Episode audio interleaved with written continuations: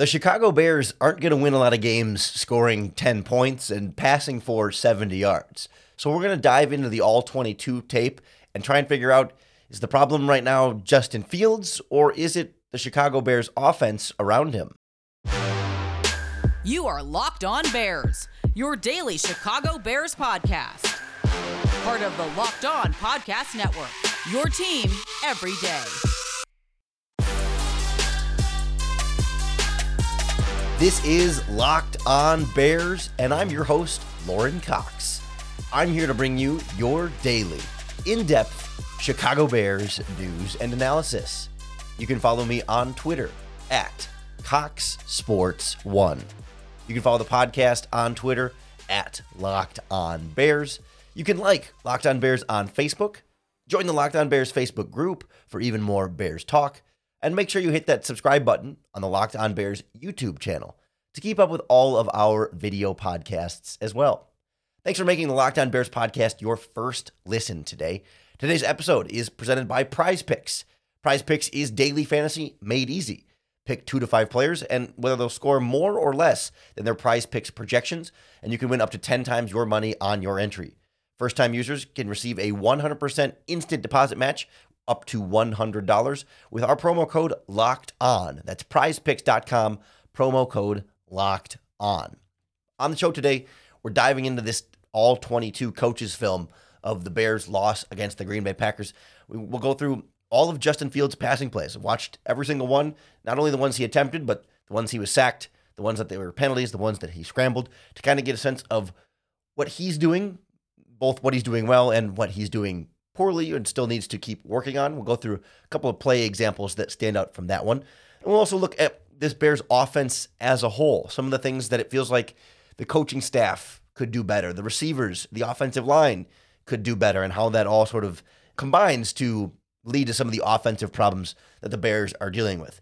We'll wrap up with a look at this Bears defense and some of what went wrong, besides the obvious missed tackles, but some of the schematic things that the Packers were doing well and that the Bears were struggling with that led to the lopsided performance that we saw on Sunday night. But we need to start with with Justin Fields. That, you know, on the surface, right?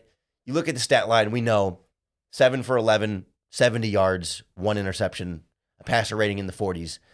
Not great. Not a strong performance from Justin Fields, no matter how you want to slice and dice it. And we talked on the podcast yesterday about how, you know, the interception was in garbage time. He, everyone knew he was passing. There's two minutes left. They're down 17. You're just trying to force a ball down there. I don't I don't see that as like a play to be concerned about Fields making a bad decision or whatever. And so like when you sort of take that out of the equation, you look across the game, he didn't really make a bad decision in terms of like throwing a, an interceptable pass or making the wrong read on a play and putting it the ball in harm's way. He took care of the football. It just didn't go very far when he did throw the ball. It was a lot of checkdowns and things like that that limited some of the offensive production. But when you start going through the all 22 film, like the, the first thing I was wondering is like, okay, are receivers getting open downfield and is Fields then just not seeing them or getting his eyes over to them? Or is everyone just covered up because these receivers are no good and he can't find anybody open downfield because no one's open downfield? And he has to either check it down or scramble or hold on to the ball too long and take sacks. And as usual, the all 22 film will never show you everything being black and white. It's never it's never all one case or the other. It's about kind of figuring out okay, how often is it X, Y, or Z? And I didn't go through it specifically say, okay, it was four plays where no one was open and five plays where someone was open and Fields didn't see them. You know, I mean, we're not trying to put quantify it in that way in terms of you know such a small sample size, especially in a game like this. Because first and foremost, the Bears just did not throw it all that much. And we'll kind of get into some of the more offensive situation there with the run to pass ratio in a little bit. But I wanted to focus kind of specifically then on Fields in this process. And I thought the main takeaway I had in this game was that he still has been a little bit too slow to to read and decide and, and throw. And I think we have to be careful how we talk about quarterback processing because there's different different levels of quarterback processing and different things that they need to process at certain speeds.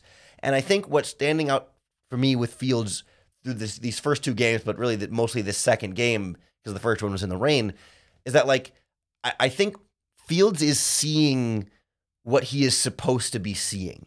He is reading the coverage correctly and understanding the routes based on the coverage correctly. He's just a little bit slow still getting through them and then getting then to the point to throw to where like his eyes will go where they're supposed to against the coverage, but he, it doesn't click through his brain fast enough to be able to then step and throw in the window that he has to hit that route against that coverage. And so he ends up going on to his next read or some of those plays that he's throwing the ball maybe just later in the timing than you would like that if he got it out a little bit earlier has a higher percentage chance of being completed and and you know could maybe lead the receiver better to have yards after the catch or whatever it might be. And I think that's really encapsulated on the play that he was flagged for an illegal forward pass where he was like three yards past the line of scrimmage. It's kind of embarrassing, right? I mean, it's just it, it's it's ugly and it felt like a, a, lack of awareness of where the sticks were and, and all that. Yes, but but like the, the he's throwing I think Equanimeous St. Brown on a like a deep in route, like a route over the middle of a dig route, just coming parallel to the line of scrimmage. And like when you watch that play, it's the right it's a it's a good read because he's not he's not the first read on that play. Like he lets another route underneath pull the coverage away that creates the space for where that ball is supposed to go. And he does throw the ball there. Just after he gets two seconds past or two two two yards past the line of scrimmage. And like when you watch the all 22 where you can see the route and the throw and the quarterback at the same time, it's like once he steps up into the pocket, he has the time and the route is there to stop, set, and throw. It's like he's seeing it as he's stepping up, and he's it takes him a while from from seeing it to then deciding to throw and then throwing the ball when he's getting open the entire time. And I think it's a contrast to what you see on the other side with Aaron Rodgers, who so often has the perfect anticipatory timing that he's throwing the ball before the receiver's open. He's throwing it as the receiver is getting out of the break. And of course, Rodgers is the gold standard. Like he is maybe the best or second best in the NFL and one of the best in NFL history at doing that. So we wouldn't expect Justin Fields to be on that standard. And, so the contrast isn't fair. But when you see Rodgers have these perfect timing throws and then Fields is late on throws, it makes it stand out a little bit, a little bit more. I, I do think to answer sort of the, the opening question, receivers are getting open on plays. It's not that every play someone is wide open and Fields is never seeing them, but rarely were there total plays where just no one is open and Fields has nothing he can do with the ball. The problem ends up being how quickly he can see it and throw it, and then also the pass protection and and, and being able to get through the progression to get to where he needs to go with the ball and having time to then set his feet and throw that ball. It's a combination of Fields being a little bit slow and also the pass protection not always giving him enough time to get through that. I think his type of slowness feels correctable because he's making the right decisions on it. He's just making that decision late. So I, I would think intuitively, if he's seeing it correctly, it's just taking a second to get there that if you keep seeing it correctly over time, that process should, in theory, get faster with more experience. Maybe that's easier said than done. Maybe that's wishful thinking, but I think that feels more intuitive than say like it's not like Mitch Trubisky who wasn't reading the coverages correctly and needed to become a master of coverages is what Matt Nagy had said, eh, you know, after his third season. So I think there's still more reason to be optimistic about Fields' ability to speed up in this specific type of processing and you know, and certainly it's not leading him to bad decisions or interceptions that are considerably poor throws up to this point in his career. So cautiously optimistic and not over the top worried about Justin Fields, especially because I think the offense around him can do more to support him, more to support the receivers, and more to just help this unit as a whole function higher. Fields, I think his mistakes and his processing is part of the problem. I think the offensive structure right now is still finding that full identity and coming together. We'll kind of go through what the All 22 film showed about this Bears offense next on Locked On Bears. This episode of Locked On Bears is brought to you by our friends at Turo. Turo is the world's largest car sharing marketplace. With Turo, you can book any car you want, wherever you want it, from a community of local hosts. Browse a huge selection of vehicles for just about any occasion or budget across the United States. Or if you're one of our listeners in Canada or the United Kingdom, Turo is there as well. If you want to book a spacious SUV or minivan for a family road trip, they got you covered. You want to get like a cool luxury car or a classic car for a birthday or a holiday or some kind of special event, they got it at Turo. Or if you're just on a budget, need to get from point A to point B, they've got plenty of affordable economy cars for you there as well. And many Turo hosts can even deliver the car right to you. Every trip is backed by liability insurance, so you're covered. Terms, conditions, and exclusions apply. Ditch boring rental cars and find your drive at Turo.com. That's T U R O.com.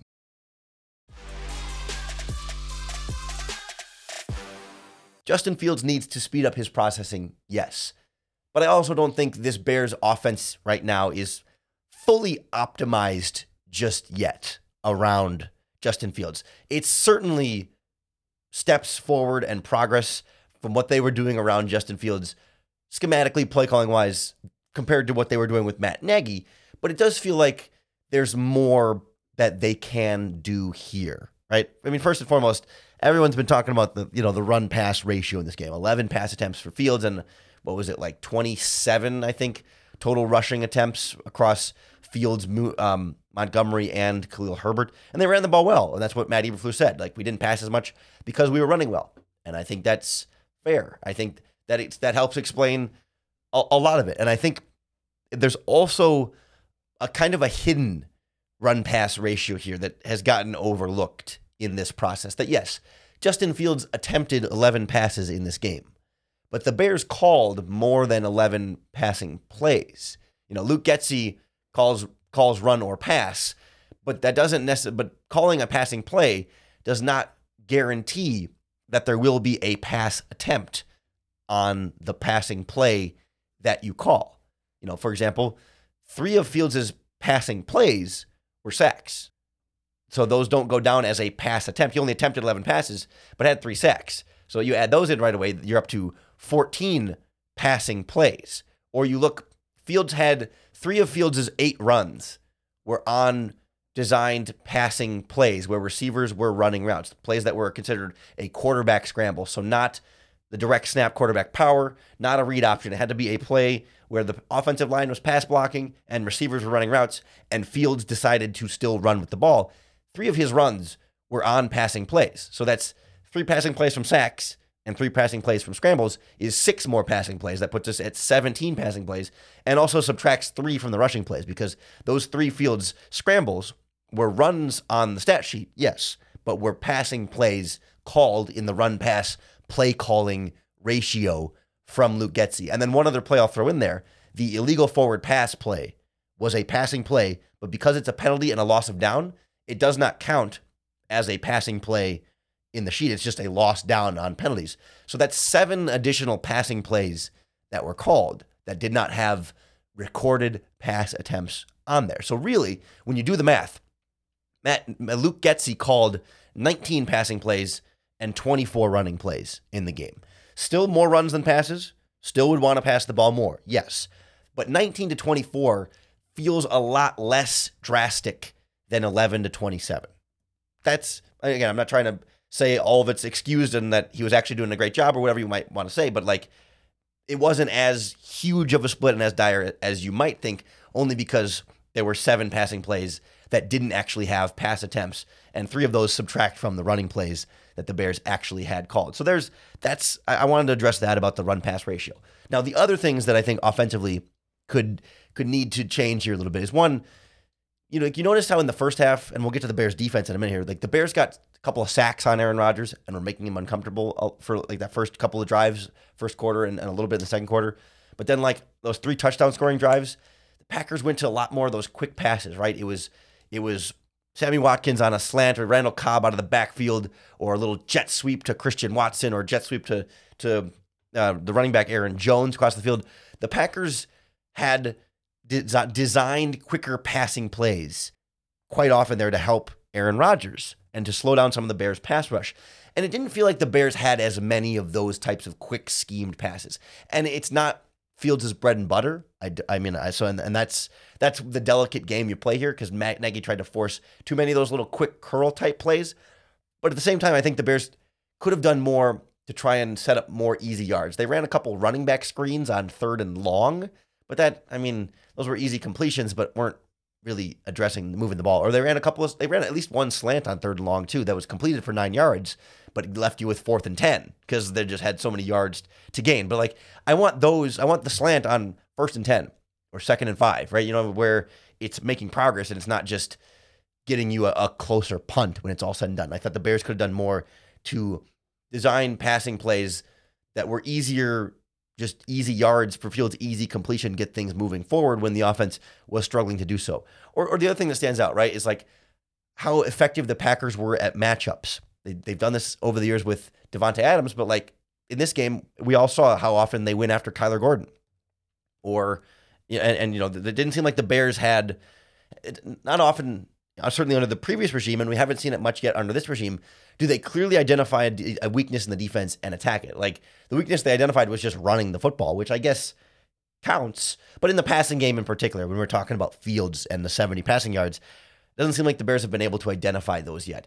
Maybe the Packers and, and 49ers just didn't have glaring passing weaknesses to attack. I think that's that's a fair criticism, but it's something I'm looking to see more in the future. Or sometimes it's just like getting good matchups for your players. The Packers had a third and eight there where they put Randall Cobb in the backfield, the shotgun backfield next to Aaron Rodgers, and he ran a little out and in route over the middle of the field, man coverage against Roquan Smith. And wide, wide receiver versus linebacker, even a linebacker as athletic as Roquan Smith, generally tends to be a mismatch. You know, Roquan Smith better against a tight end or a running back, sure, but a wide receiver is tough for any linebacker to cover one on one. And it was an easy read, easy pass for Rodgers over the middle of the field in an advantageous matchup for the offense that just doesn't feel like we've quite seen the Bears set as much of that up for Justin Fields. Now, both Fields' struggles and some of the Bears' offensive struggles as a whole, I think you can point to it being a brand new offense for your quarterback, brand new receivers for your quarterback. Like, I'm totally willing to be patient on these things. And I think this Packers game identified a lot of things the Bears can work on from here moving forward. And we did see, you know, we did see some progress, right? We, we did see uh, on that first touchdown scoring drive and on the second touchdown, well, the second drive that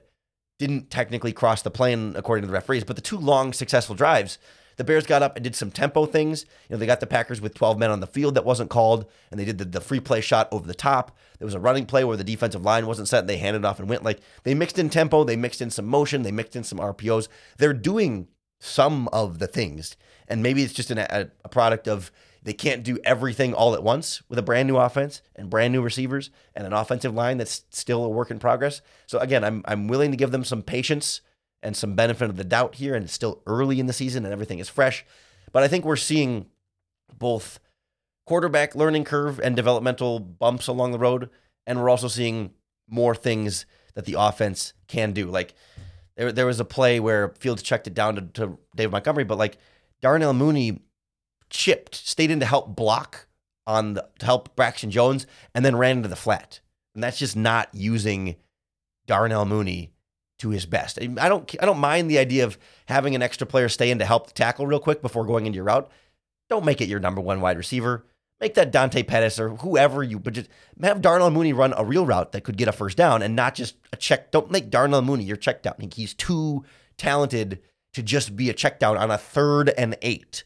First down, whatever, I guess. But like third and eight, put your best players in the best position to move the chains. And Darnell Mooney was not in, in that particular play. So like just just little examples like that that the Bears can get better at around Justin Fields. And there, of course, many ways Justin Fields still needs to get better as well. And of course, the defense needs to be better as well. Allowing 27 points is not a super great performance, and 21 points in the second quarter is not winning football. So we'll, we'll look at the all 22 on some of the things we saw defensively on this Bears, you know, on Matt Eberflus's side of the ball and, and what they can kind of do to correct some of that stuff moving forward. Next on Locked On Bears. This episode of Locked On Bears is brought to you by our friends at Prize Picks, the better way to do daily fantasy football because Prize Picks isn't like regular like the fan, the daily fantasy you might be used to. Prize Picks is you against the house. You're not competing against other people, so you're totally in control of your destiny. You pick two to five players and decide if they'll score more or less than their prize picks projection. And then you can win up to 10 times your money back on any entry. It's super easy. You can make your entries in literally 60 seconds. And then when you're ready to withdraw, you win some money. It's safe and fast to get those withdrawals. And it's currently operational in over 30 states and Canada. Not just prize picks on Bears games, but all of professional and college football, professional and college basketball, baseball, hockey, golf, soccer, tennis, combat sports, NASCAR, you name it. They have it at Prize Picks. Download the Prize Picks app or go to prizepicks.com to sign up and play daily fantasy sports. First time users can receive a 100% instant deposit match up to $100 with our promo code LOCKED ON. If you deposit $100, Prize Picks will give you $100. You deposit 50, Prize Picks will give you 50. Just don't forget to enter that promo code LOCKED ON at sign up for an instant deposit match up to $100.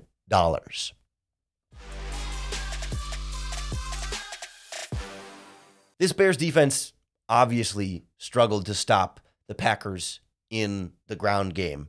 And we could see clearly that missed tackles were a problem. I saw Pro Football Focus had the Packers with 17 missed tackles. And it wasn't like it was just the same guy. I mean, Jaquan Brisker had the team high with four. That was bad. Jaquan Brisker was was was rough out there. He came flying in. He had good energy. He just wasn't wrapping up, and that was tough. But 11 different players missed tackles. For those of you playing along at home, there are 11 players on the field on defense. Now, it wasn't all 11 starters because they rotate in other players. Not every single Bears defensive player missed a tackle in this game, but when 11 different guys are missing tackles, feels like a slightly bigger problem than just Brisker messing up a few times. I think Gordon missed a couple, Roquan missed a couple, and Angelo Blackson, I think, was the other one who missed two tackles. But pretty much every, almost every other player also missed one. It's almost easier to just say the players who didn't miss a tackle on this Bears defense Robert Quinn, Trevis Gipson, Justin Jones, Kindle Vildor, Dominique Robinson, and then the undrafted rookie Kingsley Jonathan, who only played six snaps. But like your main guys, Vildor, Jones, Gipson, and Quinn were the ones who didn't miss a tackle. Everybody else missed at least one based on Pro Football Focus's charting. So like there's a big thing. How about tackling more effectively? But the thing that I noticed about like the Bears tackling in this game is even when they were tackling the ball carrier, too often it, it felt like the Bears defenders were were getting hit by the ball carrier and not hitting the ball carrier. Like they're, especially when they're getting to the edge and when they're getting up the middle, I think the Bears were, were, were pretty tight there. But when it, when they're just trying to get outside and get to the speed, like they're running, like the ball carrier is trying to get downfield and they're running into the ball carrier and like they like like Roquan Smith or, or sometimes it was Jaquan Brisker, sometimes it was Nick Morrow, like they're receiving the the brunt of the contact. It's like they're getting hit and bringing the running back down with them, but like they're not initiating the contact. You know, who's who's the one who's laying their shoulder into the other one? Who's the one who's really laying the wood? So often it was the offensive player. You know, I, I just don't think the Bears are necessarily getting downhill, coming in with that head of steam. Sometimes they're over pursuing, they're going over blocks and not really through them. It just didn't feel like the defense in the running game, specifically on the back end. The defensive line, I think, was pretty physical. They were sometimes reading things wrong, but they were pretty physical. But the linebackers and DBs did not feel like they were physical. They didn't really want to hit the running back. They wanted to bring him down. They weren't not trying to tackle them, but they weren't enforcing. And like Brisker is supposed to come in and be the enforcer. And he, he kept, again, kind of flying off or overrunning or taking bad angles. I mean, there were bad angles and everything across the board there. And that was also a big part of the problem. Play action with this defense, also a very big problem. They step up on these play action passes and let leave so much space behind them on those crossing over the middle of the field plays, slants, digs, ins, and deep crossing routes. Still a very big problem for this Bears defense that I think we're going to keep seeing other teams attack until they prove they can stop doing it. They just really bite hard on play action and then are trying to get back into their zones or whatever it might be and not feeling the receivers behind them and a little slow to get to their landmarks and just it, it becomes way too easy. Like they're they're either it's either like they're too slow to see that it's a run or a pass and then they're coming back or there's some place when it's like they're in in like the run defense they're like so predetermined to like blitz or to get to a spot and then they're missing exactly where the ball carrier is and where they're going because they're just trying to get to their thing and it's like it's not fully clicking there for for anybody in the back end. Like I've long been critical of, of Roquan Smith only because I think if we want to talk about Roquan Smith as a top end linebacker, we need to hold him to a standard of being a top end linebacker. But any any criticism you want to give Roquan, Nick Morrow deserves just as strongly. He's been struggling quite a bit. It's just I think we have we should have different expectations for those players. And this was not just a Roquan Smith mistake game. I mean, the cornerbacks were struggling, especially Gordon in the slot and run defense was was a problem. The safeties weren't weren't great. Brisker was missing a lot of tackles, and Jackson's usually the last line of defense. So if they're getting Eddie Jackson, then they're already 10 yards downfield, and it's not really saving anything at that point. So I think that was a little bit tough. And the last thing I want to say is on, on Kyler Gordon. Targeted 13 times, gave up what I think 10 catches for 160 some odd yards and and I think two touchdowns in this game, 163 yards and two touchdowns. And it was bad, right? I mean, he did not have a good game. There's no there's no sugarcoating that. But I do want to point out a couple things in addition to that. Yes, he was burned a few times. He was behind in coverage. He was late in reacting. He took bad angles. It was a bad game for a rookie cornerback, for sure. However, first drive of the game, pass break up on Allen Lazard in the end zone, saved a touchdown, saved four points. Packers had to settle for a field goal. That was a good play. And then I think in the third quarter, sometime in the second half, there was a, a play. He was in press man coverage on Sammy Watkins. They tried to run a quick slant on an RPO, and Kyler Gordon was all over it and made sure that pass was not completed. It was really good. He had two really great plays in coverage, and then about eight really bad plays in coverage, but still, it was not all bad. And the other thing is that, you know, we see the coverage stats 10 catches, 13 targets, 163 yards. And sometimes we can be too quick to assume that, okay, all 10 of those plays were him getting burned one on one for a big gain. And that's not the case. And it's, again, I, I don't want to sugarcoat the performance or say he was somehow good or tell you that he wasn't bad. But three or four of those 10 catches were screen passes. You know, one wide receiver screen, jet sweep, running back screen, and there was another one too, I think. So, like, those aren't plays he's getting burned in coverage. They just, it's his coverage responsibility but it's caught behind the line of scrimmage. So he's not losing his one-on-one battle in coverage on on those plays. So you can take away some of the 10 of 13 for 163 yards. And I would also say that the the worst one of the day was a 55-yard deep over the middle bomb to Sammy Watkins off play. No, that wasn't play action, but on that play, bad coverage by Kyler Gordon for sure. But the Bears are in single high safety defense, cover three. Eddie Jackson's in the middle of the field, and Eddie Jackson lets Sammy Watkins go behind him. And when you're the single deep safety, whether it's cover one or cover three, it was cover three on that play, your only, not your only job, but your number one job is to say, no one gets deeper than you. And he just, I don't know, he just didn't feel it, didn't see it. But like Gordon Gordon and, and Watkins are to his left and they just like run behind him and he's like then he turns and runs with them, but not till he's also been blown by. And I think Gordon was expecting like Gordon's playing outside leverage on the route, thinking he has inside help from Eddie Jackson if the route goes in. The route goes in, Jackson's not there to help. He's not on top of it. So then Gordon's way behind, Jackson's way behind. It's a 55 yard gain for the Green Bay Packers.